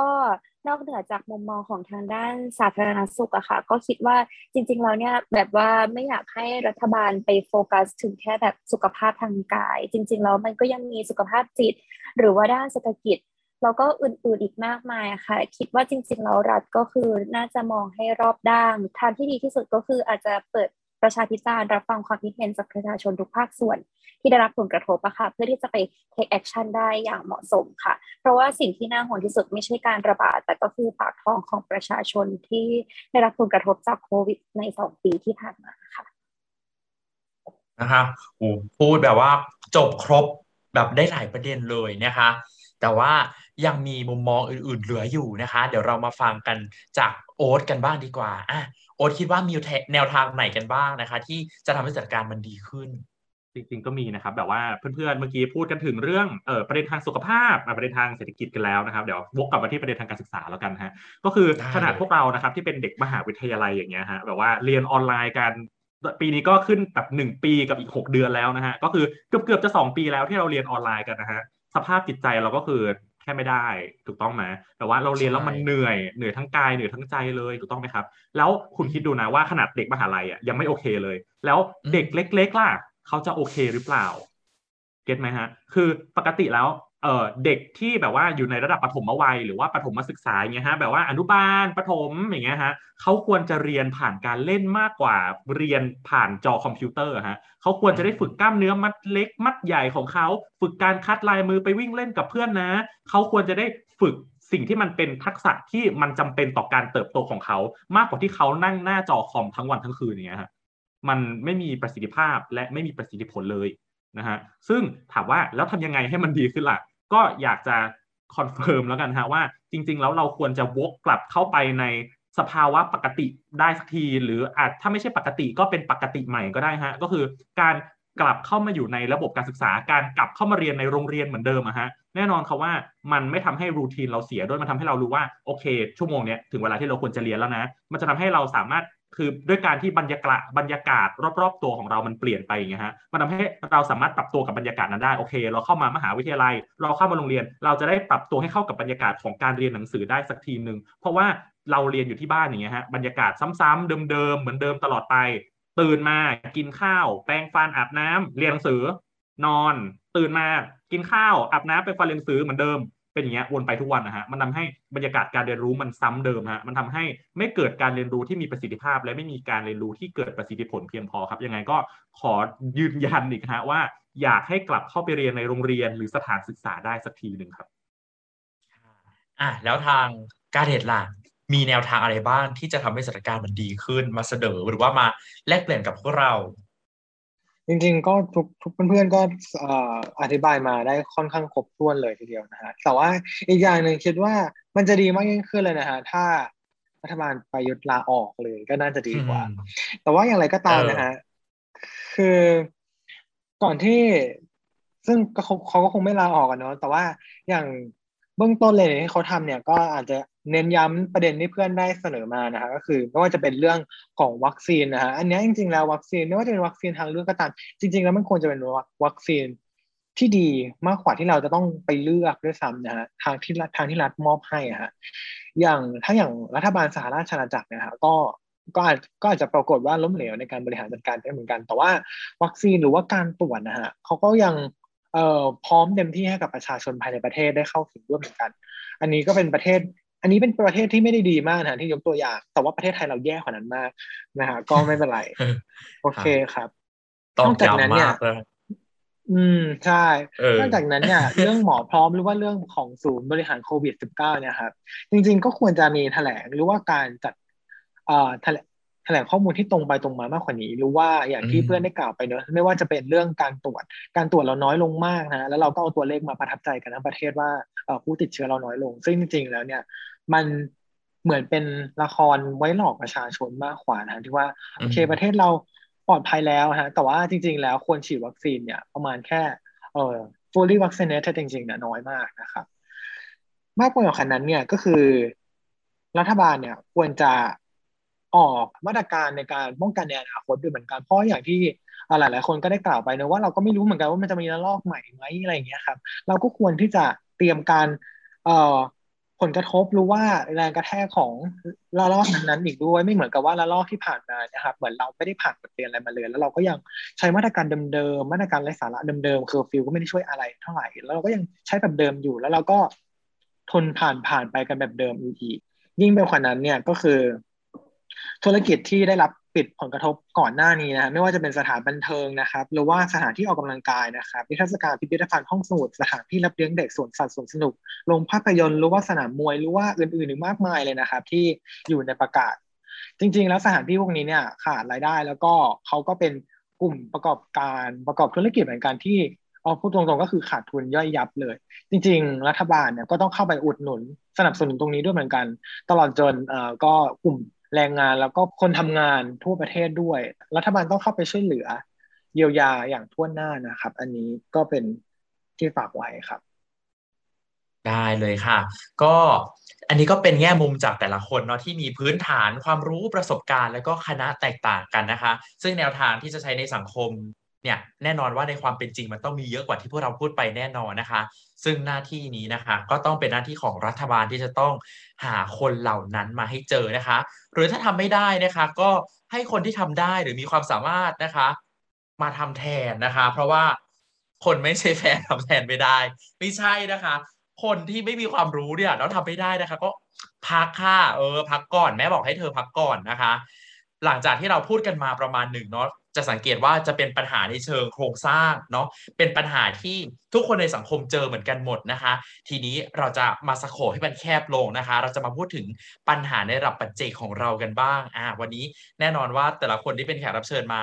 แต่ละคนต้องมีปัญหาที่ตัวเองเจอมากับตัวเอง หรือว่าประสบการณ์แย่ๆที่ตัวเองเจอมากับตัวเองแน่นอน เดี๋ยวมาแชร์กันว่าแต่ละคณะหรือแต่ละคนเนี่ยได้รับผลกระทบจาก การที่มีโควิดในครั้งนี้ยังไงบ้างอะเดี๋ยวขออนุญาตเริ่มจากคารุศาสตร์ก่อนอ่าได้รับผลกระทบยังไงบ้าง ครับอย่างที่โอ๊ตพูดไปเมื่อกี้นะฮะว่าเราเป็นเด็กมหาลัยเนี่ยเราเรียนออนไลน์กันมาเป็นปีแล้วนะครับ มันทำให้เกิดปัญหา มันทำให้เกิดสภาวะเบิร์นเอาอะครับ หมดไฟอืมทางการเรียนทางการทำงานค่ะในการทำทุกสิ่งทุกอย่างในโลกเนี่ยฮะก็แน่นอนครับว่า เออสิ่งที่มันเบิร์นเอาอะฮะมันทำให้เกิด unproductivity ตามมา ก็คือทำให้เราไม่ productive ในแต่ละวันนะฮะการทำงานของเราไม่เยอะใช่เท่าแต่ก่อน ใช่ การทำกิจกรรมของเรามันไม่เยอะเท่าแต่ก่อน สิ่งที่มันเกิดขึ้นน่ะมันก็เกิดจากบรรยากาศเดิมๆเหมือนที่โอตได้พูดไปเมื่อกี้รูทีนเดิมๆเราทำเหมือนเดิมทุกวันมันทำให้มันเบื่อฮะแล้วพอมันเกิดการซ้ำกันของรูทีนหรือว่าของกิจวัตรประจำวันของเราเรื่อยๆฮะ นอกจากปัญหาทางกายหรือว่าสุขภาพกายเนี่ยจะแย่แล้วนะฮะสุขภาพใจก็เป็นอีกสิ่งหนึ่งเหมือนกันที่จะแย่ตามมาด้วย ใช่ฮะนี่ก็เลยรู้สึกว่าเอ่อมันค่อนข้างแย่เลยสำหรับนิสิตนะครับ ไม่ใช่แค่นิสิตคณะครุศาสตร์นะครับแบบนิสิตคณะอื่นๆ ด้วยโอ๊ตเชื่อว่าอย่างนั้นฮะว่าแบบสุขภาพจิตก็คือแบบว่า mental health ก็เป็นอีกเรื่องหนึ่งที่ค่อนข้างสำคัญเหมือนกันในช่วงนี้นะฮะอีกทั้งนะครับลองไปถามถามๆเพื่อนมาบ้างนะฮะในช่วงโควิดอย่างเงี้ย ภาระงานเขาเยอะขึ้นอะ แบบว่าเราทำทุกอย่างในแพลตฟอร์มออนไลน์หมดเลย งานเยอะขึ้นแน่ ๆนะครับ รวมถึงครับบางอันที่จะต้องทำแ a บบางอันที่จะต้องเป็นภาคปฏิบัติอย่างเงี้ยฮะเราไม่สามารถปฏิบัติได้อย่างเต็มที่ก็ทำแ a บแห้งกันไป ก็ดูผ่าสดไปเลยสิคะอะไรอย่างเงี้ยทำให้แบบว่ามันทำให้เกิดการเรียนรู้ที่ไม่เกิดประสิทธิภาพเลยนะฮะแบบว่าเราไม่ได้ learning by doing จริงๆอะเรา learning by watching เฉยๆนะฮะเออแน่นอนครับ มันก็เลยมีมีมาล้อกันว่าแบบ สัตวแพทย์ ยุคโควิด แพทย์ยุคโควิดเออคุณครูยุคโควิด อะไรอย่างเงี้ยครับ อะไรอย่างงี้นะฮะหรือบางทีอาจจะมีเรื่องของ distraction ก็ได้ครับ ก็คือหมายถึงการไม่ขาดการขาดสมาธิในการเรียนอย่างเงี้ยครับการเรียนออนไลน์จ้องจอเป็นนานๆอย่างเงี้ยครับมันทำให้สมาธิทางการเรียนของเราลดลงด้วยเหมือนกัน แน่นอนครับว่าสิ่งเหล่านี้ฮะมันย่อมส่งผลให้ academic performance หรือว่าเอ่อผลสำลิดทางการศึกษาของเรามันต่ำลงด้วยนะฮะดังนั้น ไม่ต้องประหลาดใจหรือว่าไม่ต้องตกใจว่าเออเราเรียนออนไลน์แล้วเกรดเราต่ำลงมันเป็นเรื่องปกติอยู่แล้วฮะเพราะว่าเราไม่สามารถอยู่ในสภาพแวดล้อมเดิมๆหรือบรรยากาศเดิมๆได้นานๆอย่างเงี้ยครับบางทีอาจจะเป็นเรื่องของปัจจัยที่ไม่สามารถควบคุมได้ฮะผู้ปกครองเงี้ยฮะแบบว่าผู้ปกครองคิดว่าเราเรียนออนไลน์เรียนที่บ้านนะ จะโทรมาตอนไหนก็ได้ จะไปล้างจานสิลูกไปอย่างนู้นสิลูกไปทำธุระให้หน่อยอย่างเงี้ย ซึ่ง มันเจอกันทุกบ้านนะครับไม่ใช่แค่นักเรียนไม่ใช่แค่นิสิตนักศึกษามหาลัย นักเรียนประถมนักเรียนมัธยมเขาก็เจอรูปแบบนี้กันหมดนะครับ ก็อยากจะขอให้ผู้ปกครองที่ฟังนะครับ แบบเข้าใจเด็กๆด้วยนะว่า เวลานี้เขาก็ยังเป็นนักเรียนเหมือนเดิมเขาก็ยังนั่งเรียนเหมือนเดิมนะ ไม่ใช่แบบว่าเขาเรียนออนไลน์แล้วเขาจะมีเวลาว่างเพิ่มมากขึ้นมีหนำซ้ำนะฮะอืมในทางกลับกันเขามีเวลาว่างน้อยลงด้วยซ้ำนะฮะและแน่นอนครับว่าการเรียนรู้ที่มีประสิทธิภาพหรือมีประสิทธิผลนะครับ คือการเรียนรู้ที่ เป็นการเรียนรู้เชิง interactive อะครับก็คือเป็น interactive classroom หรือว่าการเรียนรู้ที่มีปฏิสัมพันธ์ต่อกัน อาจารย์ถามนักเรียนก็ตอบอ่าหรือว่ามีกิจกรรมให้ทำเล่นเกมกันอย่างเงี้ยฮะมันทำให้ส่งเสริมการเรียนรู้ได้ดีขึ้น แต่สิ่งเหล่านี้มันหายไปหมดเลยครับจากโควิดใช่ฮะรวมถึงเรื่องสุดท้ายที่กำลังจะพูดนะครับ ก็คือ learning incentive หรือว่าแรงจูงใจในการเรียนอย่างเงี้ยครับ แน่นอนเขาว่าหน้าจอเป็นอย่างเงี้ย ทุกครั้งเล่นก็มีอะไรบ้างสมมติมีคาหูดอะเปิด YouTube เรียนวิดีโอ เอ่อ Microsoft Office อะไรอย่างเงี้ยฮะเหมือนเดิมเลยทำให้แรงจูงใจในการเรียนมันลดลงมาก ก็ส่งผลไปถึง academic performance หรือว่าผลสำลิดทางการเรียนที่โอตได้พูดไปฮะแน่นอนเขาว่าปัญหาทุกอย่างครับมัน interconnected ก็คือมันมีส่วนเกี่ยวโยง มันสามารถเชื่อมโยงกันได้ทุก ๆ เรื่องเลยครับ ดังนั้นเราไม่ควรปล่อยผ่านฮะเรื่องนี้ก็ถือว่าเป็นปัญหาทางการเรียนเนี่ยค่อนข้างสำคัญมากๆในในในสถานการณ์โควิดครับค่ะอะแล้วมีนล่ะ เป็นยังไงบ้าง ทั้งตัวเองรวมไปถึงเพื่อนๆ พี่ๆ น้องๆ ในคณะแพทยศาสตร์เนี่ยได้รับผลกระทบจากสถานการณ์โควิดยังไงบ้างค่ะก็ก่อนอื่นคือค่อนข้างที่จะมีหลายประเด็นมากทีเดียวนะคะ ก็คือว่าอขอพูดในส่วนของแบบวิชาการเนื้อหาการเรียนก่อนละกันค่ะ จริง ๆ แล้วแพลตฟอร์มในการเรียนของคณะเรานะคะ ก็คือจะมีสิ่งที่เรียกว่า e-learning อยู่มันเป็นเหมือนเว็บที่คอยอัดสิ่งที่อาจารย์สอนนะคะ80 กว่าเปอร์เซ็นต์ของเนื้อหาส่วนใหญ่ มันจะถูกอัดลงเก็บในเว็บนี้เป็นฐานข้อมูลไว้ทุกๆปีอยู่แล้ว ซึ่งทำให้การเรียนมันค่อนข้างไม่ได้แตกต่างไปจากเดิมมาก เพราะว่าทุกปีก็มีอัด แล้วเราก็สามารถเรียนล่วงหน้าก่อนที่เข้าไปเรียนสดกับอาจารย์ได้ด้วย เพียงแต่ว่าบางทีพอออพอเกิดสถานการณ์แบบนี้ขึ้นนะคะ สิ่งที่น่ากังวลกว่าเนื้อหาทางด้านวิชาการก็คือ skill ในการปฏิบัติจริง แล้วก็ในเรื่องของการทำข้อสอบ ขอเริ่มที่ skill ในการปฏิบัติจริงก่อน ก็คือจริง ๆ แล้วหลักสูตรการเรียนแพทย์ของเราเรียน 6 ปีด้วยกัน ปีที่เราจะต้องแบบเริ่มมาเข้าผ่าอาจารย์ใหญ่ แบบว่าเพื่อเรียนรู้ส่วนต่างๆ ของร่างกายอะไรเงี้ยค่ะ ก็คือต้องเข้ามาที่ห้อง gross anatomy แล้วก็ต้องแบบว่ามาผ่านู่นผ่านี่อะไรเงี้ย ซึ่งเข้ามาทีหนึ่งคนก็ค่อนข้างเยอะ ก็คือบางทีก็ต้องเข้ามาทั้งรุ่นเลย แต่ว่าในปีที่ผ่านๆมาก็คืออย่างปีเราอะค่ะ เป็นปีที่ค่อนข้างที่จะโชคดีมาก เป็นปีสุดท้ายก่อนที่โควิดจะมา ก่อนที่ทุกอย่างมันจะหายไป ก็คือรุ่นน้องที่อยู่ตอนนี้เขาอยู่ปีสองเขาไม่ได้เข้าผ่าอาจารย์ใหญ่เลย เราก็คือกลายเป็นว่าเขาเรียน อนาโตมีต่างๆ ผ่านทางหนังสือ ผ่านทางรูปภาพ แล้วก็ดูว่าแบบ nerve เส้นไหน เลือดหลอดเลือดอยู่ตรงไหน ผ่านทางหนังสืออย่างเดียว ซึ่งถามว่าในความเป็นจริงถ้าเราไปเจอของจริงขึ้นมาแล้วเขาจะสามารถ รู้ได้ไหมว่ามันคือส่วนตรงไหนขนาดเราเองที่เข้าไปทำแลบจริงๆอะค่ะ ตอนปีสองเรายังรู้สึกว่ามันยากจังเลย บางอันนี่ก็เอ้ยนี่ไขมันหรือว่านี่เป็น nerve นะ nerve ก็คือเส้นประสาทนะคะ ก็คือบางอันเราก็ยังรู้สึกว่า เอ้ยเรายังหามันไม่เจอเลยอะแล้วกับน้องที่ต้องมานั่งดูในหนังสือ คือมันยิ่งเพิ่มความยากเข้าไปอีกอะค่ะ เราก็คือมันอาจจะเกิดปัญหาเป็นแบบโจกเล็ก ๆ ที่เรายังคุยกันอยู่เลยค่ะว่าแบบสมมติถ้าเราจบหมอไปทั้งที่เรายังไม่เรียนกรอสอะไรแบบเนี้ย เวลาคนไข้มาถึงจริง คนไข้แบบ อิมเมอร์เจนซี่มากจะต้องมาผ่าตัดแล้วหมอก็บอกคนไข้รอแป๊บนะหมอขอเปิดตำราดูก่อน คือมันก็คงจะไม่ได้จริงไหมคะมันก็คือคงจะหามากถ้าเป็นอย่างนั้นจริงคนไข้ก็แบบจะตายอยู่แล้วหมอจะมาเปิดตำราตอนนี้ใช่ซึ่งก็คือเป็นหนึ่งความแบบว่า suffer ของหลาย ๆ คนนะคะ เรียนก็ยากอยู่แล้วจำยิ่งยากเข้าไปใหญ่ไม่เห็นของจริงมันเหมือนมืดแปดด้านไปเลยอะค่ะ แต่ว่าสำหรับใครที่เขาขยันเขาก็ไปหาข้อมูลอ่านเองของเขาแต่ยังไง มันก็ไม่เท่ากับการได้เข้ามาเรียนมาเห็นของจริงอยู่แล้ว อีกอย่างหนึ่งก็คือเรื่องของข้อสอบค่ะ คือข้อสอบคณะเราเนี่ยจริง ๆ แล้วเอ่อโดยมากนะคะหนึ่งวิชาเนี่ยโดยเฉลี่ยจะมีข้อสอบประมาณร้อยข้อถึงร้อยห้าสิบข้อ เวลาก็จะอยู่ที่ประมาณชั่วโมงครึ่งถึงสองชั่วโมง แตกต่างกันไปตามแต่ละวิชา ซึ่งการเรียนออนไลน์ มันก็ต้องสอบออนไลน์ด้วย เพราะว่าไปสอบที่คณะปัญหาก็เยอะแยะเต็มไปหมดเลย แล้วทีนี้การสอบออนไลน์เนี่ยปัญหาที่เกิดขึ้นมาก็คือว่า คุมสอบครั้งนึงเนี่ยเราก็สอบได้ไม่นานด้วย เพราะว่าเหมือนกับแบตเตอรี่ของเราอะค่ะ แบบว่าบางทีมันก็จะลดลงหรือบางทีก็จะมีปัญหาเรื่องอินเทอร์เน็ต สอบนานติดติดกันเหมือนตอนสอบที่คณะก็ไม่ได้อีกสอบทีสองชั่วโมงยาวๆก็ไม่ได้ อย่างคณะนี้ก็คือจะให้แบบสอบทีละหนึ่งชั่วโมง แล้วถ้าเกิดวิชาไหนที่เนื้อหาเยอะมากจริง ๆเขาก็จะแบบแบ่งพาร์ทเป็นสอง section เงี้ยค่ะ แล้วก็ให้นักเรียนไปเข้าห้องน้ำนู่นนี่นั่นอะไรเงี้ยแล้วก็ความ เขาเรียกว่าอะไรความรัดกุมในการตรวจเรื่องของแบบว่ากลัวเด็กสโกตอนทำข้อสอบอะไรเงี้ยค่ะ ก็คือ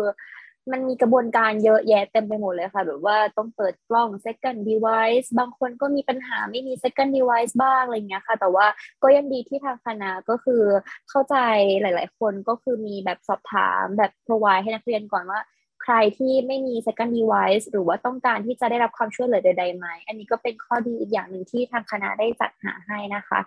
แล้วก็เอ่อถ้าพูดถึงตัวนิสิตด้วยกันเองนะคะ ก็ต้องบอกเลยว่าประสิทธิภาพในการเรียนลดลงอย่างเห็นได้ชัดค่ะ ก็คือจริงๆแล้วปกติ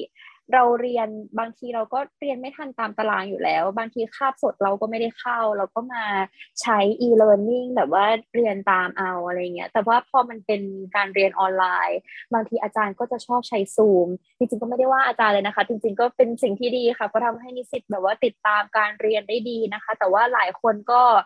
ตื่นสายบ้าง ไม่เข้าซูมบ้าง สุดท้ายพอใกล้สอบก็จะมาปั่นเรียนแล้วมันก็เรียนไม่ทันอย่างเงี้ยค่ะ เป็นปัญหาจริงที่เอามาตีแผ่แล้วก็รู้สึกว่าจริงๆแล้วตัวเองก็เคยทำอย่างนั้นเหมือนกัน ก็รู้สึกว่าทำยังไงดีเรียนไม่ทันเลยอะไรเงี้ยค่ะ ก็จริงๆแล้วมันอาจจะเป็นความขี้เกียจของเราก็ได้คือคณะไม่ได้ผิดแบบไม่ได้ผิดที่ใครจริงๆ เราอาจจะไม่ขยันด้วยส่วนหนึ่งอะไรเงี้ยค่ะ คนที่ขยันเขาก็ยังมี แต่ว่าโดยภาพรวมแล้วแบบว่า อัตราส่วนคนที่แบบซัฟเฟอร์คือมันเยอะขึ้นมากๆ แล้วก็แบบใน private อะไรเงี้ยแบบคนก็บ่นกันเยอะมากค่ะ แล้วก็เออจริง ๆ แล้ว อีกอย่างหนึ่งก็คือเรื่องของ mental health แบบว่าของหลาย ๆ คนนะคะคือการเรียนแพทย์โดยปกติยิ่งชั้นปีสูง ๆ ขึ้นไป จะมีคนที่เป็นโรคซึมเศร้าหรือว่าเป็นแบบว่า คือจะมีความเครียดในการเรียนระดับหนึ่งอยู่แล้ว คือปกติมันจะมีแบบนี้เพิ่มขึ้นในทุกๆปีที่มันสูงขึ้น แล้วยิ่งตอนนี้สถานการณ์เป็นแบบนี้ เพื่อนที่รู้จักอะค่ะประมาณสามสี่คนหลายคนต้องดรอปเรียนไปนะคะ แล้วก็ตอนนี้บางคนก็คืออยู่ในสภาวะซึมเศร้ามากพอสมควร ซึ่งเป็นเหตุการณ์ที่เกิดเกิดขึ้นจริง แล้วก็แบบว่าเมื่อเช้าก็เพิ่งดิวกับเพื่อนมาเลยก็ตกใจมาก ก็คิดว่า มันค่อนข้างที่จะส่งผลกระทบในหลาย ๆ ด้านเลยอะค่ะแบบว่าไม่ว่าอะไรก็ได้รับผลกระทบไปหมดเลยประมาณนี้ค่ะ ได้ค่ะ ต่อไปนะคะ คนที่ยังเหลือกับเรานะคะ เศรษฐศาสตร์เป็นไงบ้างคะผลกระทบที่เราได้รับจากการที่เราเจอโควิด ก็เอาจริง ๆ ก็อย่างที่โอ๊ตกับมินพูดอะเอาจริงๆอะสามมาเจอทุกอย่างเลย อย่างเมื่อกี้เมื่อกี้แม่มาถามว่าแบบสามจะเสร็จหรือยังอะไรอย่างเงี้ย แม่เพิ่งแบบว่ามาตะโกนถามเลยว่าแบบเออยังไงยังไงอะไรอย่างเงี้ยเพราะแบบว่าเหมือนพอเป็นออนไลน์อะครับ แบบว่าเวลามันไม่สตรีทเท่ากับเวลาเราไปเรียนที่มออย่างเงี้ยครับแบบว่าไปเรียนที่มออย่างเงี้ยอะเข้าเรียนแปดโมงครึ่งนู่นนี่นั่นอะไรอย่างเงี้ยพอเป็นออนไลน์อย่างเงี้ยครับเวลามันยืดหยุ่นมาก แต่ว่าแต่ละคนก็ยังมีเวลาเท่าเดิมอะครับนิสิตทุกๆคนก็ยังมีเวลาเท่าเดิม นักเรียนทุกคนยังมีเวลาเท่าเท่าเดิม แถมบางทียังต้องใช้เวลาในการเตรียมตัวเรียนมากขึ้นด้วยซ้ำอะไรอย่างเงี้ยครับ อย่างการเตรียมตัวมาแบบว่าอาบน้ำบางบางวิชาจำเป็นต้องให้เปิดกล้อง บางวิชาจำเป็นต้องให้นู่นนี่นั่นอะไรอย่างเงี้ยครับ ซึ่งก็แบบเหมือนก็อาจจะใช้เวลาเพิ่มขึ้นด้วยซ้ำแล้วก็เหมือนอาจารย์หลาย ๆ คนก็อาจจะไม่เข้าใจด้วยว่าแบบอะการที่เราอยู่บ้านนะ จริง ๆ เราก็ไม่ได้มีเวลาเพิ่มขึ้น เราก็มีเวลาเท่าเดิมนี่แหละ แต่อาจารย์ก็แบบอะ เธออยู่บ้านอะไรเงี้ยก็แบบว่าให้งานมาแบบทำเยอะๆแบบไปอ่านเยอะๆเยอะๆอะไรเงี้ย ซึ่งก็เอ่อจะ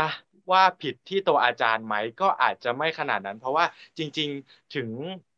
มันก็ต้องมีอ่าเหมือนเป็นแผนการสอนรวมๆมาก่อนใช่ไหมครับ จากมหาวิทยาลัยหรือจากคณะอะไรเงี้ยว่า ควรจะให้ดำเนินไปเป็นยังไงอะไรเงี้ยครับ ซึ่งก็ถ้ามีการปรับแก้ตรงนี้ให้แบบว่าตัวงานต่างๆอะไรเงี้ยครับมีความเหมาะสมกับแบบ สถานการณ์ที่เปลี่ยนออกไปอะไรอย่างเงี้ยก็จะดีเพิ่มขึ้น แล้วก็ส่วนตัวสามอะครับเป็นเด็กกิจกรรมใช่ไหมแล้วก็เทอมที่แล้วอะครับได้เป็นนิสิตสัมพันธ์ของคณะ ซึ่งก็ได้เตรียมตัวจัดงานหลาย ๆ อย่างไว้ แล้วก็จะได้จัดงานอ่าอย่างงานเขาเรียกว่างาน Open House อย่างเงี้ยครับ ก็ได้จัดเตรียมไว้อย่างดีแบบว่าโอ้โหเตรียมทุกอย่างแบบมีการเบิกงบเบิกนู่นเบิกนี่อะไรอย่างเงี้ยครับ ก็มีการจัดทำไว้แล้ว แต่ก็เจอกับสถานการณ์โควิดอย่างเงี้ย ก็เหมือนทำให้ไฟในการทำงานมันก็ลดลงไปเยอะด้วย เพราะว่าเราทำแล้วเราก็แบบเหมือนพอเราทำแล้วเราก็ไม่ได้ทำจริง ๆ อะไรอย่างเงี้ย แล้วก็มันมันจะมีหลายๆระลอกใช่ไหมครับ ซึ่งพอหลายๆระลอกอย่างเงี้ยมีระลอกหนึ่งปุ๊บ อ่ามันมีช่วงที่แบบสามารถทำได้อ่าเราก็วางใจว่าแบบเออเราจะทำกิจกรรมได้นะ เราก็ทำกิจกรรมนู่นนี่นั่นอะไรเงี้ยวางแผนนู่นนี่ พอจะเริ่มทำอะมีคัสเตอร์ใหม่อีกแล้ว ก็ทำให้เหมือนหลาย ๆ คนนะครับ อาจจะไม่ใช่แค่ตัวสามอะก็แบบเหมือนจะหมดไฟในการทำงานไปอะไรเงี้ยครับ แล้วก็อย่างที่เพื่อนพูดเรื่องผลสำลิดทางการศึกษาอย่างเงี้ยครับก็อย่างเพื่อนสาวอะเรียนต้องเรียนวิชาที่ต้องเน้นปฏิบัติอย่างเช่น แบบการว่ายน้ำนี้ใช่ไหมเพื่อนสาวมันก็ถ่ายสตอรี่ลงว่าแบบว่า มันต้องเรียนว่ายน้ำแบบว่าเหมือนแบบอยู่บนเสื่อโยคะอย่างเงี้ยครับ แล้วก็ต้องแบบว่ายน้ำอะซึ่งแบบมันก็ควรจะได้ว่ายน้ำแต่แบบว่าต้องมาว่ายน้ำบนเสื่อโยคะอะไรอย่างเงี้ยครับ การว่ายน้ำบนบกก็แบบว่า ไม่รู้ว่าจะช่วยอะไรอะไรอย่างเงี้ยอืมก็แบบว่า คือเหมือนจริง ๆ ผลสำลิดทางการศึกษา ก็ยังค่อนข้างสำคัญ เพราะว่าในในประเทศของเราที่ยังค่อนข้างให้ความสำคัญกับแบบว่าตัวผลสำลิดทางการศึกษาค่อนข้างมากอะไรอย่างเงี้ยครับ ก็เลยทำให้แบบ ทุกๆการที่ทุกคนให้ความสำคัญกับผลสำลิดทางการศึกษาไม่ได้ผิดเลย แต่ว่าคือการให้ความสำคัญกับผลสำลิดทางการศึกษามากจนเกินไปของประเทศเนี้ยมันก็อาจจะทำให้แบบว่าทุกๆคนไปโฟกัสตรงนี้ แล้วทุกคนต้องการตรงนี้ แต่ว่าพอเป็นแบบเนี้ยเหมือนสิ่งที่แบบเราทำสิ่งที่เราต้องทำอย่างเงี้ยมันตอบสนองเราไม่ค่อยได้อะไรเงี้ยครับ แล้วก็เรื่องการสอบอะครับที่ เพื่อนก็บอกไปว่าแบบต้องแบบบางทีต้องตรวจสอบนู่นนี่นั่นเยอะแยะ หรือว่าแบบต้องเปิดไมค์ระหว่างสอบต้องอะไรระหว่างสอบอะไรเงี้ยครับ บางทีเหมือนเรื่องความเป็นส่วนตัวอะไรเอ่ยหรือแบบว่าเรื่องแบบสิ่งรอบๆตัวอะไรเงี้ยครับ ก็เหมือนถูกฉกฉวยไปด้วย ซึ่งจริง ๆจะหาว่าการสอบตรงนี้มันผิดไหมมันก็อาจจะไม่ได้ผิดแต่ว่าเหมือน ถ้าเราไปสอบที่คณะอย่างเงี้ยครับทุกๆคนก็จะเตรียมตัวไปใช่ไหมมันก็จะมีห้องมีอะไรอย่างเงี้ยทุกๆคนจะรู้ว่าเราเข้าไปตรงนั้นอะเพื่อที่จะสอบนะบรรยากาศทุกอย่างเป็นการสอบอะไรเงี้ยครับแต่ว่าพออยู่ที่บ้านอะไรอย่างเงี้ยพอเราจะต้องเปิดกล้องนู่นนี่นั่นอะไรเงี้ยครับมันมีความทั้งความประหม่าที่มากขึ้น มีความเป็นส่วนตัวที่อาจจะแบบต้องเห็นอันนู้นเห็นอันนี้มีคนอื่นมาเรียก ถ้าแบบเราเปิดไมค์เราจะรู้สึกยังไงอะไรอย่างเงี้ยครับเพื่อนๆก็จะรู้นู่นนี่นั่นอะไรเงี้ยครับมันก็อาจจะทำให้เอ่อ ประสิทธิภาพของเราหลาย ๆ อย่าง แล้วก็สุขภาพจิตอะไรอย่างเงี้ยครับ มันแบบค่อนข้างแบบได้รับผลกระทบค่อนข้างเยอะอะไรอย่างเงี้ยครับ พบเจอปัญหาเดียวกันหลาย ๆ อย่างเลยนะคะ แล้วทางการเรดล่ะเป็นยังไงบ้างนะคะ เดี๋ยวสรุปให้เราหน่อยนะคะว่าตัวเองได้พบเจอกับผลกระทบอะไรมาบ้าง จากการเรียนในยุคโควิด ของคณะรัฐศาสตร์ โอเคเลยก็จริง ๆ แล้วคณะเราค่อนข้างโอเคหน่อยนะก็คือ แต่ว่าเบื้องต้นเลยก็คือเจอกับเจอปัญหาคล้ายๆกับทุกคนเลยเนาะว่าคือไม่ว่าจะเป็นด้านแบบว่าการที่แบบว่าเออมีออนไลน์เนาะมันก็ทำให้เหมือนกับว่า เราเนี่ยมันเหมือนเป็นนักเรียน 24 ชั่วโมงเลยก็คือเหมือนกับทำงานทั้ง24 ชั่วโมงเลย work work from home นะฮะก็คือไม่มีไม่มีเส้นแบ่งระหว่างพื้นที่ส่วนตัวกับพื้นที่การทำงานหรือพื้นที่การเรียนเลย ซึ่งอันนี้ครับก็ส่งผลให้หลายๆคนเนี่ยก็มีสภาวะเบิร์นเอาเนะฮะแล้วว่า เหนื่อยล้าอ่อนล้าไป ซึ่งอันนี้เนี่ยก็เป็นอีกหนึ่งปัญหาสำคัญเหมือนกัน แต่ว่าอีกอันที่นึงสำคัญนึงมาก ๆ เลย แล้วก็เห็นว่าหลายๆคนพูดกันเลยก็คือเรื่องการสอบนะครับ ก็คือการวัดการประเมินผลของอาจารย์ เราเข้าใจว่าอาจารย์หลายคณะเลยในจุฬานะครับ ก็ยังไม่ค่อยปรับตัวกับการกับวิถีปกติใหม่ตอนนี้นะที่เราต้องมีการวัดการประเมินผลที่สอดคล้องกับสถานการณ์นะครับ หลายคนยังติด ยึดติดกับพิธีการแบบเดิมๆที่ว่าต้องต้องสอบต้องมีความแบบอย่างงู้อย่างนี้คือการโปร่งใสอะไรก็ไม่รู้เหมือนกัน ซึ่งอาจารย์ตรงนี้ค่อนข้าง ไม่ค่อยเปิดกว้างเลย เพราะว่า ก็ต้องเข้าใจว่านิสิตหลายๆคนเนี่ย ไม่ได้มีอุปกรณ์ที่พร้อมนะบางคนนะอย่างเพื่อนในคณะเราก็ต้องไปเรียนคณะอื่นนะครับ ก็อาจารย์บางคณะเนี่ยก็มีแบบว่าให้ตั้งกล้องแบบมุมนี้เท่านั้นให้เห็นว่าโอเค ต้องมีเขียนแบบ คือไร้สาระมากแล้วก็ค่อนข้างเกินความเป็นจริง คืออาจารย์น่าจะมีการออกแบบที่ดีกว่านี้ ไม่ใช่ว่าโยนภาระให้กับนิสิตมาว่า โอเคยูก็ไปหากล้องหรือว่ามุมกล้องมาทำให้เห็นแล้วกันว่าแบบทำเองคนเดียวจริง ๆ ไม่ได้ไม่ได้โกงไม่ได้อะไรเงี้ย คือ อันนี้เนี่ยก็เป็นอีกเสียงหนึ่งที่หลายๆคนเนี่ยค่อนข้างวิพากษ์วิจารณ์มาเยอะมากเหมือนกันเกี่ยวกับการตั้งกล้องสอบ อันนี้ครับส่วนตัวเนี่ยได้เห็น อาจารย์คนหนึ่งใน Columbia University เนี่ยได้เขียนบทความไว้เหมือนกันว่าจริง ๆ แล้วเนี่ยอาจารย์ในมหาวิทยาลัยเนี่ยควรจะให้เกรด A นิสิตทุกคนไปเลยหรือเปล่า เนื่องจากสถานการณ์โควิดเนี่ยมันไม่ได้เอื้ออำนวยให้กับการเรียนการสอนเลยหรือว่าการประเมินผล โดยเฉพาะอย่างยิ่งเนี่ยก็สะท้อนให้เห็นถึงความเหลื่อมล้ำอีกการไม่เท่าเทียม ความไม่เท่าเทียมของนิสิตแต่ละคนด้วยเหมือนกัน อันนี้เนี่ยก็เป็นอีกหนึ่งสิ่งที่เราควรจะมาถกเถียงกันในแวดวงวิชาการแล้วก็แวดวงในคณะในมหาวิทยาลัยด้วยว่า เราจะแก้ปัญหาด้วยวิธีการอย่างไร หรือว่าเราจะมาเอ่อถกเถียงกันด้วยแบบวิธีเดิมๆวนไปว่าแบบโอเคเราก็ตั้งกล้องสอบสิบถ้าโอเคครับไม่รู้ว่าในอนาคตเนี่ยจะมีกล้องแบบกล้องวงจรปิดแบบสี่กล้องรอบตัวเลยหรือเปล่าว่าโอเคนิสิตไม่ได้โกงแน่นอนอะไรเงี้ยครับอันนี้ก็อยากเป็นอีกหนึ่งเรื่องที่ฝากไว้นะครับ อีกอย่างหนึ่งอันนี้เป็นเพิ่มเติมเล็กน้อยแล้วกัน ก็ถือว่าเป็นภายในคณะเหมือนกัน ก็คือเรื่อง เอ่ออ่าก็คือเรื่องแม่บ้านหรือว่ารปภในคณะครับที่ว่า ช่วงนี้แม้จะเป็นช่วงโควิดเนี่ย แต่ว่าเขาเองเนี่ยก็ยังต้องมาทำงานบ้างด้วยเหมือนกันที่มหาวิทยาลัย ซึ่งอันนี้เนี่ยมันก็อีกปัญหาหนึ่งก็คือแม่บ้านบางคนเนี่ย อาจจะไม่ได้มีโทรศัพท์เลยก็ได้ เพราะว่าอย่างที่เพื่อนได้บอกไปนะฮะว่าครอบครัวเนี่ยอาจจะมีครอบสมาร์ทโฟนแค่เครื่องเดียว แล้วลูกเขาก็ต้องใช้เรียนออนไลน์ อันนี้ก็เป็นอีกหนึ่งปัญหาเหมือนกันที่